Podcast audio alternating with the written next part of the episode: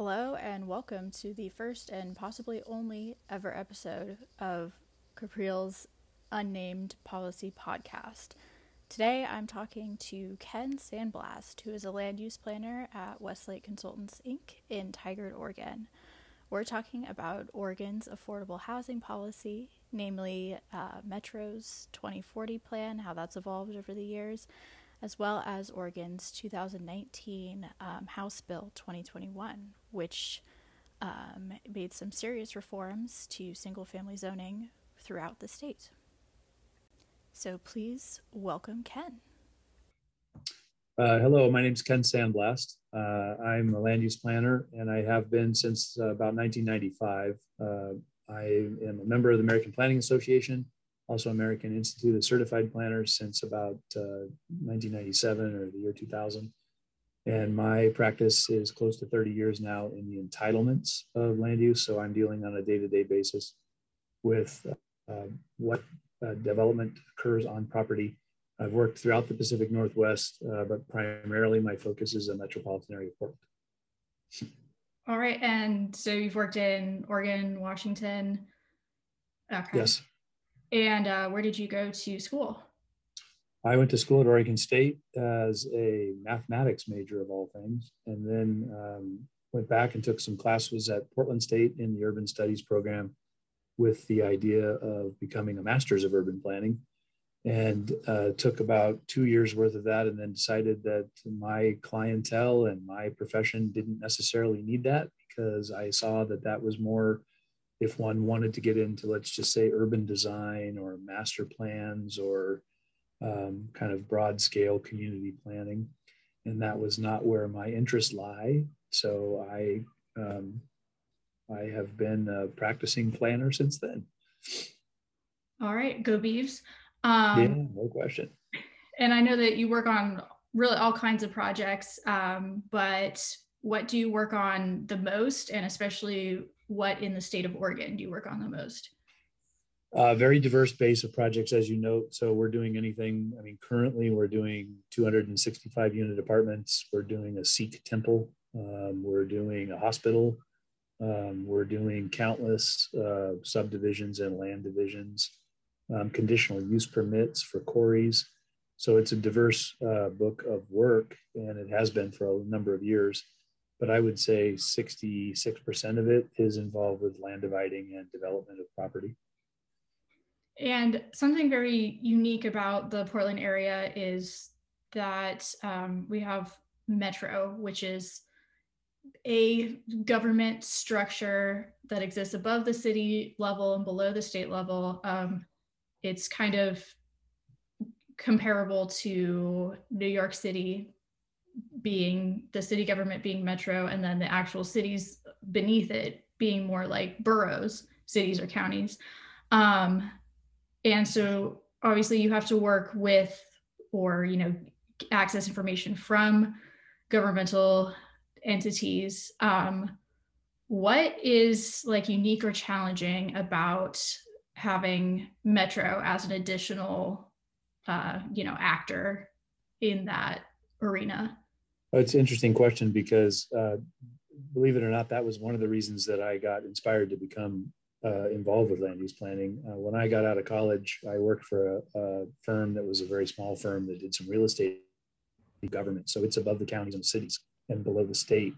And as that was occurring in the early 90s, when I got into town, um, Metro was coming up with what is now known as the 2040 plan and they spent a good number of years um, and i spent a good number of meetings because of the job that i had going down and watching this plan formulate and it has now become a life's work so to speak because i've understood how and why it came about and what it is and i've been able to um, I, I would say be a more effective planner because i've understood what that is and so what in a nutshell what that level of government does here is is that um, for those of it that are familiar with a comprehensive plan or a zoning code, Metro basically has their own versions of that. So it becomes a regional comprehensive plan um, called the Regional um, Urban Growth Management Plan, or regional RUGGOs, Regional Urban Growth and Goals.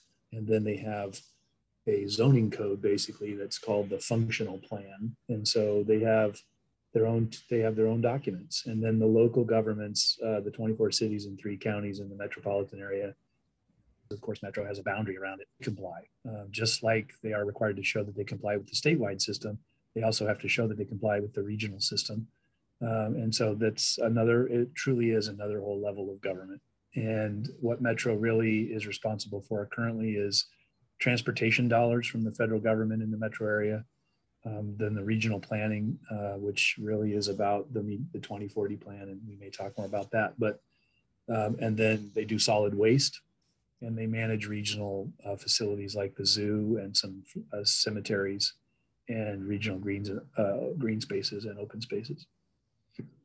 So um, with metro zoning guidelines, um, and I'm not sure exactly when they were first instated, but um, Metro does currently have an inclusionary zoning slash affordable housing um, element being that uh, developments have to reserve certain amount of units for a percentage of the area's medium median income, um, usually being you know 60%, 80%, sometimes 120%. Um, and so, like I said, I'm not exactly sure when that was instated. Mm-hmm. Um, and I'm pretty sure it's also uh, changed during its lifetime. But it um, how has that um, impacted your day-to-day job? Kind of what kind of trends have you seen coming out of that? The 2040 functional plan, which was the kind of the implementation of the zoning code, it currently has 14 different titles in it, and each one of those titles covers a different topic. So one of those is residential neighborhoods, and they're called um, outer neighborhoods. And they didn't have originally a component in it for anything to do with affordable at the level of definition that you were describing with the 80 to 100 to 120. And that, of course, that whole issue has come to the forefront in the last couple of years. It's more so at the forefront now than I've ever seen it. Um, I've worked with Habitat for Humanity for the last probably six, eight years um, did a little bit with them before that, um, but um, the biggest expression we've seen at the regional level is a couple of years ago, the voters approved a $600 million bond uh, for housing, affordable housing. And that really um, kick-started, if you will, the whole regional level of affordable housing.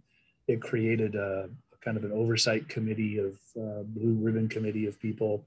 Um, and then it really energized not just the regional government level to look at that program and affordability with the kind of definition you're talking about, but it also energized the county afford the county housing authorities. It energized the city of Portland because they're the biggest kid on the block with regards to their affordable housing. The city, as I'm sure you know, uh, the city of Portland itself is the one that really instituted the, the more regulatory inclusionary zoning a couple of years ago. Uh, and so, how does that affect my day to day? it it I haven't seen it right down on the ground in most of the cities yet. So what we're seeing is um, more this middle housing, and I think we'll talk about that in a minute. But the we haven't seen a whole bunch of real restrict, not restricted, but regulated inclusionary zoning. Um, that has really come from Portland. And so now we're at a stage where, again, we have a bunch of socioeconomic factors that are involved with regards to affordable housing, but we also now have what it will appear to be, to me anyway, um, this kind of first wave of projects that are going to have to be compliant with that.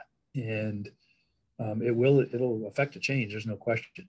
Um, but the, the marketplace has not, um, from what I've seen, it hasn't thoroughly embraced it because um, it's, it's difficult to take 20% of the units in the case of the city of Portland and say that it has restrictions on it because whether you're dividing property or you're building multifamily, that 20% of the whatever you're doing, the, the total uh, units, that's really the part where the if there is going to be any economic compensation for doing all this, that's the factor. And so when the particularly in the city of Portland, when they stepped in to regulate that, it caused a, a, a ripple effect because they were messing with the 20%, which is really the part that's after everything else is paid for, that's the part where you actually see some sort of economic return. So speaking of missing middle, something that inclusionary zoning doesn't do, well, what it does do is uh, increase the supply of affordable units, mostly, you know, apartments, townhouses, but it doesn't tell you, it doesn't give any additional rules as to where you can put those units. So in 2019, um, Oregon's uh, House and Senate passed um, a bill essentially banning single family zoning in uh, towns with population above 10,000, um, towns with a population above uh, 25,000 uh, could now, can now um, put up to four units on a previously single, uh, single family zoned uh, lot. Towns uh, between 10 and 25,000 can do a uh, duplex on a single family zoned lot. Um, and then in classic California copycat style, um, California this past year also passed a statewide um, legislative item uh, which had no uh, minimum city population restriction. So they are trying to claim the title of first state to ban single family zoning. I don't think that's correct. You know, no offense to uh, Joseph, Oregon, but they're not exactly hurting for uh, duplexes. Anyways, so that nor, nor would they embrace a large supply of those. Correct. Um, so that this policy in Oregon, I believe, takes effect in June of this year, or was it June? Yeah. Okay. So it's the end of June. It's the end of June. Otherwise, if if a local government that's under the uh, under those populations that you noted, if they don't have it effective then there is a model code that has been adopted at the state level and the statewide system will take effect in those communities that don't have their local adoption. All right. So yeah, so local um, city and, and town governments can set their their own laws, but if they don't comply or do better than the state level, then the state takes over. Correct. And so I think uh, that's kind of a backstop. Um, but what we've seen, what I'm seeing happen is is that at least again in the tri-county area and the metro area you're seeing all the governments move towards compliance so i would they, they, track it all at the state level. You can get a spreadsheet that says which ones have adopted and which ones haven't across the state of course because it's not just the metro area that's affected. Um, but the so they are all moving in that direction. There are a couple of cities i think two that come to mind that are asking for an infrastructure consideration. There's a there's a kind of an off ramp in the law that says that if you make your case as a local government that your infrastructure isn't designed or has the capacity, there's a there's a way that you can make a case and ask for a deferral. Um, there's one or two cities that are doing that, but as with this whole entire Senate Bill 2001, this is a brand new law and it's all breaking new ground. And um, so it's it's a it's I've seen this happen in Oregon in my career. I saw it happen with Measure 7 and Measure 49, marijuana legalization and growing in Oregon, where these are social changes that ripple right into land use. And there's a period of time, and we're in it now for Senate Bill 2001, in my opinion, where it's all being made up. Uh, people are trying to figure out how to, this is going to work. And the state is making it up the best they can because the legislature handed them a law, but then they hand it down and now it's down to the local level. And that again is much more where I spend my time, right? Because I have to go out and um, assist people to property owners and business owners to get something done. And um, so it's going to be quite a ride here for a year or two while everybody figures out how all this works. Um, I would also just add um, my understanding of this is that it's not necessarily a ban on single family residential. Some have characterized it as a ban. I just don't read it like that. I read it as more just expanding the palette of uses and types of housing that can go in areas that have been exclusively one kind of use. Um, and so, uh, what's yet to be seen, and again, we may talk about this a little bit more, so I'll be quick about it, but what's yet to be seen is um, after you've done this uh, social goal and got this law in place and put it through the filter of the local politics and the local communities and all of the factors that are come into play of adopting regulations and then the implementation of it right down on the ground uh, what's yet to be seen is if it's really going to result in the kind of goal that was laid out in the law because we're seeing i'm already seeing of course it's such a big issue that i'm tracking it pretty close just seeing how different communities are implementing it. And um, there is uh, one of the articles that you gave me, the viewpoint one, it references in there at one section about the fact of um, dimensional standards and parking requirements and setbacks and landscaping and open space and lot coverage and all those things.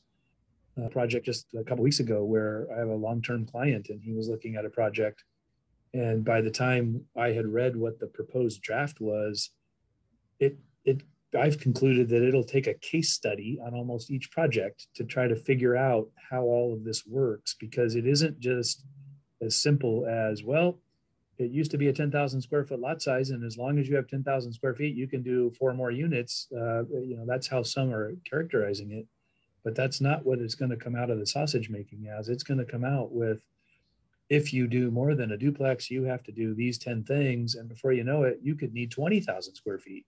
And so it's just going to be a different um, result because that's what I've seen happen when things like this come along. I mean, it's democracy. So we've got a lot of activity going on and lots of interests.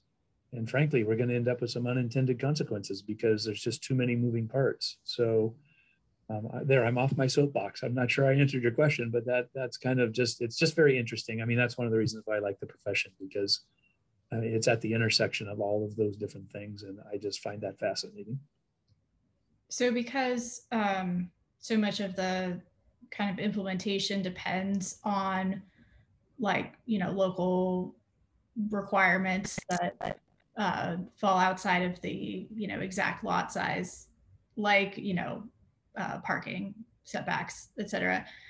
Do you think that like if to make this bill more more effective, more statewide, do you think that um, like the Senate should have been um, more prescriptive in in its writing, in its composition of it? Uh, I would say that's a good question. I mean, I spent nine years volunteering at the planning commission level and chaired the commission three or four different times. And so um, I like to say I work with government, not for government, but I've seen it from those angles. Um, I've been involved as a volunteer creating community plans, chairing committees of 25 people. And so that idea of the legislative process, it has its limits, right? And so um, it's hard enough, I think. I mean, I've never been elected to anything, but I mean, just watching it and being aware of it to try to get the attention of the Senate of Oregon to just get land use up on their radar screen, let alone to go to the level where they would look at regulating. Um, it takes it takes time just to get an issue right. You know, it might take three, four, five legislative sessions. It would be extraordinary if they were able to do that. Um, but for them to go through this, and, and frankly, that's one of my concerns or fears or whatever conjectures is because they didn't go at it with that kind of forethought the implementation of it is going to be all over the board. It's going to be you know the city of portland's going to do it one way and of course they'll have commonality but the, the getting 85% of it the same isn't really the issue. It's the final 10 or 15% that becomes the functionality on a day-to-day basis. And that part is yet to be seen. The drafts that we're seeing out there, at least the ones I'm seeing, each one of those drafts, of course, as you would know, represent what the community's interests are. Represent how the community is trying to reach the compromises and the and the balancing of the law with the political realities of these individual communities. And so, again, it, I, I understand that, and that's not really where I live, but I live with the results of it because I'm trying to get things done. And when I'm in a system, um, again, I like all of that. I mean, I've liked it for a long time because it's, I mean, I just find the creativity and the problem solving of it fascinating. Um, but the, but it's complicated. Um, and it's really, it, I spend a lot of time just educating people because it's hard. Um, it's, the system is the system is very um, elaborate and it's very multifaceted. And so this is just adding something more to it. Um, and that's not something that eight out of 10 people want to talk about. They don't want to hear about it. They, I mean, I've had people already calling me saying, you know, hey, um, I'm going to buy this piece of property, and the owner is telling me that they used to be able to do four units, and now they can do 14 or 16, and therefore their land's worth $2 million more and that's not exaggerating that's happening right well those that's the eight out of ten people that think it's just a simple thing that now that this has happened you know they hit the jackpot. And that's just not how this system in oregon particularly i mean lots of systems have statewide systems now but in oregon it's it was captured a long time ago. And so it is not something that it's just wild west that all of a sudden so it's it's going to take a couple of years. It's it's not going to have i mean yes, it's going to get adopted on June 30th, but it's going to take a while. I'm sorry, I'm kind of rambling. I want to make sure I answer your question, so I think I'll just I'll just stop talking so much. Um, so one of the the largest arguments against allowing, and by large I just mean uh, used a lot. I don't mean in strength. Um, one of the largest arguments against allowing, you know, duplexes, quadplexes, multiple units in uh, single family zones is driving down the uh, value of other single family zones. Have you seen any of that? Do you think that'll happen? Do you think it's happening currently? Uh, I would say that what we're seeing, what I've been seeing, and I'll just say for the last, let's just say 10 years, independent of anything to do with House Bill 2001, is just um, the Metro 2040 plan, in a nutshell, basically what it says is grow up and don't grow out. Um, and so we're seeing a lot of that going on. Um, and because of that, um, in fact, I've spent 25 years working on one of those it's called a town center in my community. And um, you know, recreating this what we call now a great street, but it took 15 years to get that figured out. Now the community is redeveloping around that street well it's drawing the single family residential areas that are adjacent to it into those areas right? The amenities that come the conveniences that come the multimodal transportation improvements in the area into the area in and out of the area. It creates a kind of a positive energy around it. And so whether that i mean that's not really the same as i think as your question which is allowing a duplex in the middle of a neighborhood of, of single family houses. A couple of those, I mean, I'm conjecturing like anybody else would, but a, one or two of those mixed in is probably not going to do much. It's when you would see, you know, a whole block change or something like that. City of Portland for 20 years has allowed uh, duplexes on corner lots in single family neighborhoods. Uh, and they've allowed that as long as one house, one of the duplexes faces one street and the other duplex faces the other street so you see those sprinkled through town, through city of Portland. Um, city of Wilsonville has an area where they put uh, mental health kind of uh, care homes mixed in with single family areas. It's really more if it was there when people got there, right? If it's it's really more if people feel like it's just part of what their background uh, neighborhood is and what they're comfortable with. It's the change that's always getting people. It's just seeing something new and changing people and I mean, changing their neighborhood. Um, there is directly an impact economically, but um, it's yet to be seen, I would say, if there's a direct linkage to middle housing. I mean, we're going to see it because it's going to happen. Um, it's just going to be interesting. The, also, the other thing that I'm more interested in is just how predominant is that really going to be, right? How, how much of that are you really going to see?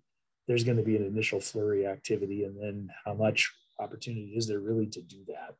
Um, and so there'll be some one-off lots here and there, or a couple of empty lots, or a rundown house in some place.